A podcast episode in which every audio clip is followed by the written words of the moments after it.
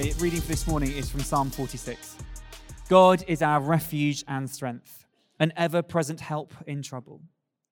Therefore, we will not fear, though the earth give way and the mountains fall into the heart of the sea, though its waters roar and foam and the mountains quake with surging. There is a river whose streams make glad the city of God, the holy place where the Most High dwells. God is within her, she will not fall. God will help her at the break of day. Nations are in uproar kingdoms fall. He lifts his voice, the earth melts. The Lord Almighty is with us. The God of Jacob is our fortress. Come and see what the Lord has done, the desolations he has brought on the earth. He makes wars cease to the ends of the earth. He breaks the bow and shatters the spear. He burns the shields with fire. He says, Be still and know that I am God. I will be exalted among the nations. I will be exalted in the earth. The Lord Almighty is with us. The God of Jacob is our fortress. This is the word of the Lord. Thanks be to God.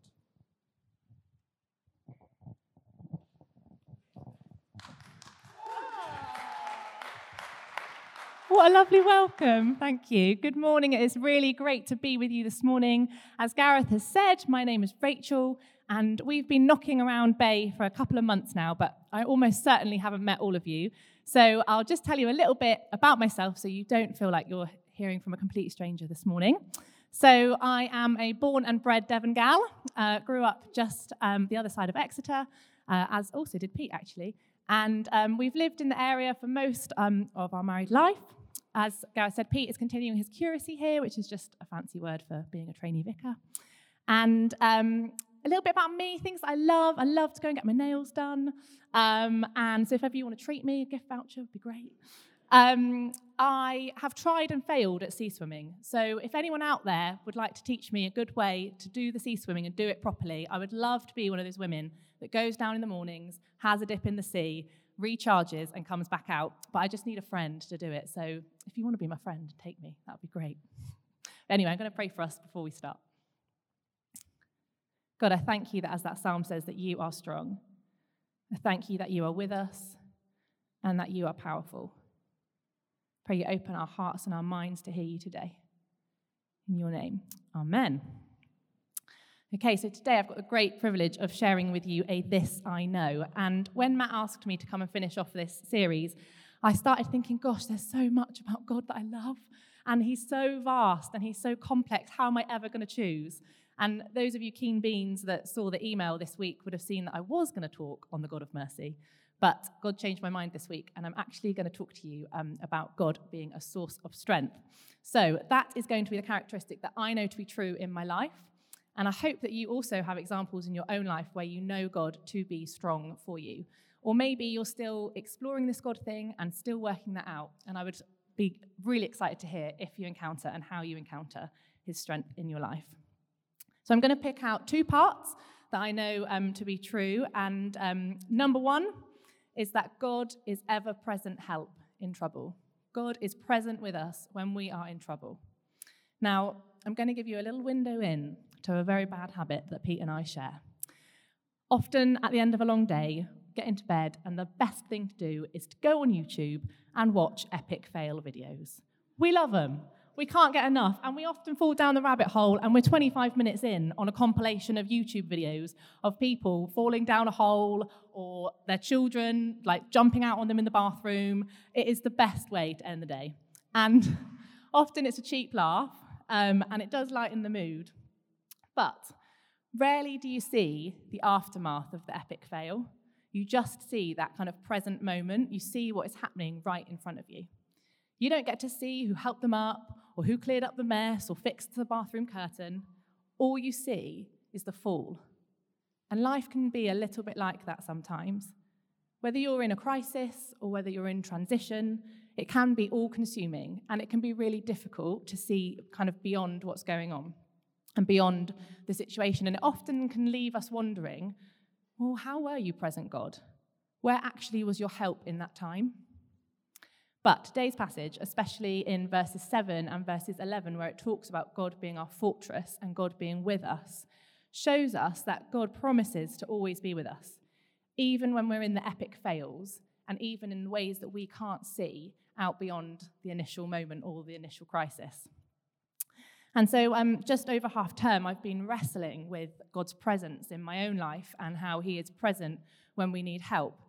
Um, it was a, quite an uneventful afternoon in our house. Um, our little Ella, she's one, somewhere at the back, she was sat on my lap quite happily, snacking on a pretzel. I've now learned probably not to give her pretzels. But um, suddenly she starts choking, or at least I think she is choking. And um, great thanks to Holly Willoughby and Philip Schofield from this morning for their many segments of um, kind of how to do pediatric first aid, I kind of knew what to do. So I sort of got her on my lap and started to whack her on the back, and nothing was happening. And slowly but surely, she was going blue and she wasn't breathing. And the panic in me was rising, and I was thinking, oh gosh, like obviously I need to phone an ambulance. So, following a 999 call um, and being taken to hospital, Ella and I are waiting in this side room, kind of waiting to be checked over and treated. And um, amazingly, she'd bounced back, and I thought, oh, this is so embarrassing. I'm wasting their time, like she's absolutely fine. And all of a sudden, the symptoms come back, and she's doing it again. And this time she wasn't eating, so I was like, well, was she choking? I'm not sure. And she starts to go blue again, and I can see she isn't breathing. And I think, oh, right, okay, so shout for help, and it's not like me to make a scene. So um, I go, help, help, quick, like, my baby, I need help. And as I shouted for this help, staff came running in to help. Um, and they were treating her as if she had been choking. But we're realizing that as they were treating her, nothing was happening and it wasn't making a difference.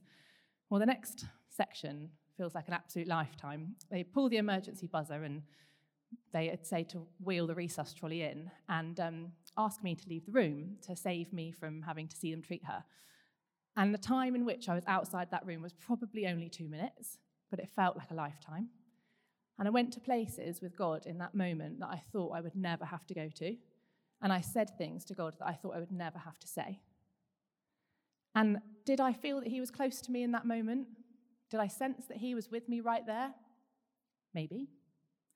But in the crisis, all I could see was my own fear, all I could see was my own distress. And as I've taken time to process it a little bit, I do know in my head, I know that he was present. I know that he was a refuge. And in the same way, I suppose, that the nurses came running in, God comes running to us when we call on his name. I could trust that in the hospital, if I shouted for help, someone was going to come and help me. But do I always see God that way? Now, I should say here that all was well in the end.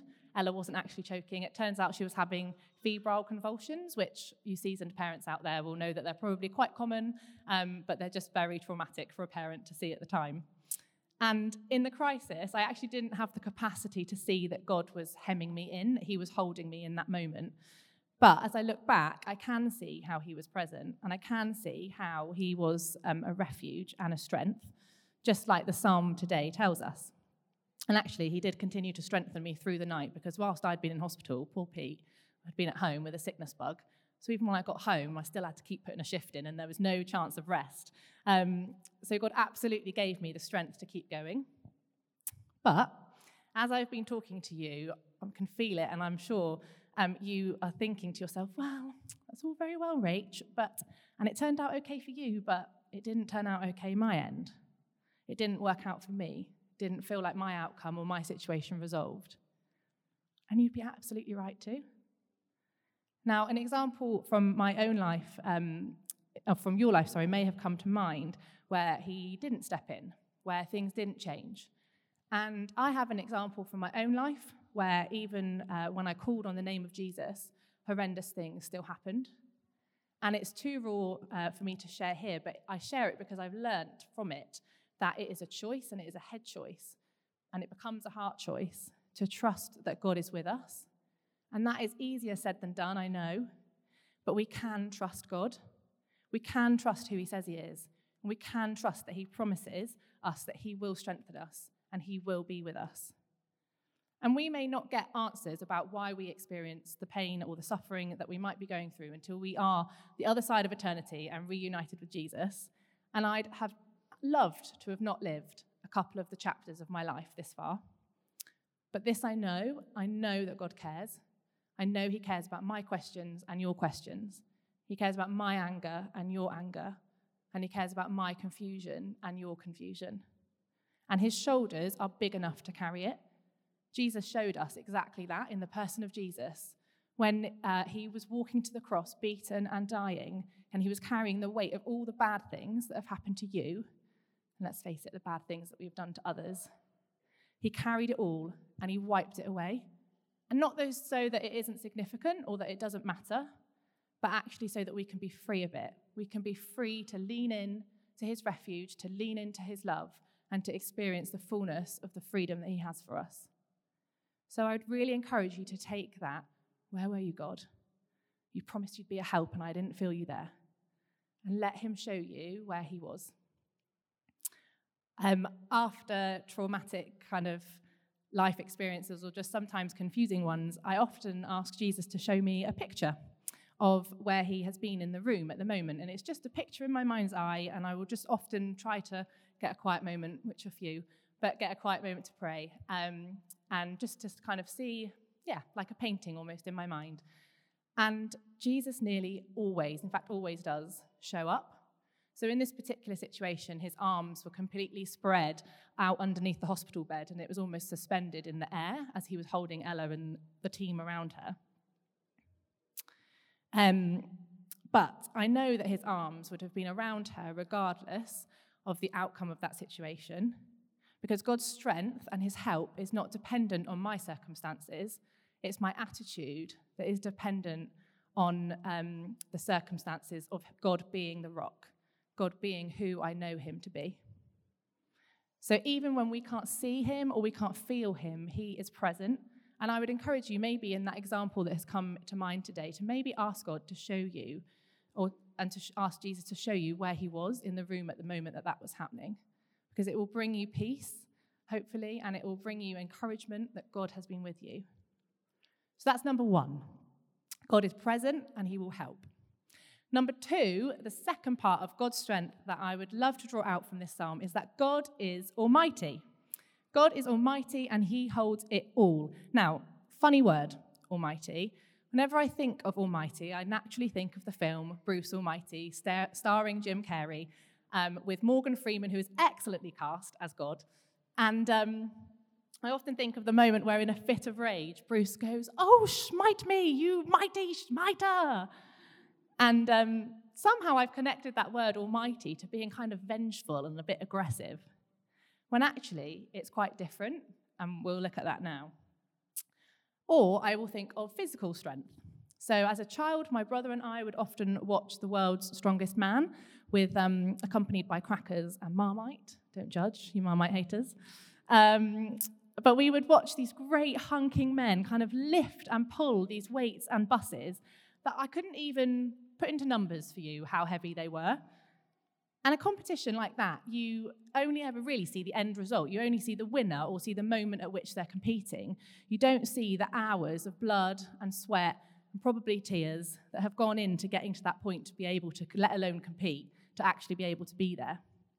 And it's a bit like that with God as I look over my life and as I look over his presence in my life, it's really easy to see the end result. I can see his goodness, I can see his grace, I can see his healing. But what about all the training and all the work that has come before that? And this psalm shows us that God is busy. He is busy making wars cease, breaking bows, shattering spears. I mean, that might not be your everyday, it's certainly not my everyday, but it is an image for us of how strong God is. That if, when the mountains quake, he only has to lift his voice, not a bus or a car, just his voice, and the earth melts. He has all of the might, he has all of the strength, and he promises it is for you. So, what does that actually look like for us? Times are no different now to that of the psalm. Nations continue to be in uproar, kingdoms continue to fall. And, yeah, no, kingdoms continue to fall. Um, and verse 8, sorry, encourages us to step back and to see what the Lord has done and to see how he is holding all things together. to see the hours of training that He is doing in your life, and to see His power even when we feel weak, even when we feel at our worst. Now, it's no secret this year that in the Norris house it has been confusing and unexpected and exciting at times, but also downright disappointing at others. And as I was preparing to speak with you today, I was looking back over my journal entries. Disclaimer, there are few. Um, but where I stand even now, today, I could not believe even a month ago. God really is so mighty to establish us and to intervene in our lives in a way that we can't imagine. He has dreams for your life that are far greater and far bigger than you could ever sum up. And He promises to be with you step by step, His power being made perfect when we admit that we can't lift the bus, we can't drag the car, that we need Him. But God doesn't promise our current hard season or our current transition will end the way we want it to. We won't all win World's Strongest Man or World's Strongest Woman. But He does promise that He'll be with us all the way through it, working with us in it. Perhaps you um, are transitioning between jobs, or you've recently become empty nesters, or perhaps you're watching your children emerge into teenagehood and thinking, how the heck parent this? But what we know is that God will provide strength for you, He will refresh you, and He will encourage you all the way along until we reach that final point of eternity. Uh, uh, you never experience the discomfort of transition or the pain and the toil of a hard season again. And in this recent season of transition for us as a family, uh, moving to Torquay 18 months ago, um, kind of continuing our curacy here, having a baby. I've just gone back to work this week, um, back to school. Um, there's been a lot of change for us, and I have been so grateful for the gentle whisper of God's voice with the words, hold on. Hold on, and that has been enough. My life is busy, and I don't always get the moments to really soak and go deeper to hear what God is saying, but to hear those two words, hold on, Hold on because I am not changing. I am reliable. I am trustworthy. Your rock in times of trouble. You see, there are no throwaway seasons or seamless. No throwaway seasons or transitions that are wasted with God. He is always at work. He is always drawing us closer to Him, strengthening us to be more of who He has made us to be. We just need to hold on. So, uh, to finish, I uh, encourage you to step back and to see how God has held you this far. To embrace that verse 10 of be still and know that I am God. To be still. To just be who you are before the King of Kings and to let Him work in your heart and in your life, to work for you and to work out beyond you. Nothing with God is ever wasted. And so let him be the rock onto which you cling. Amen.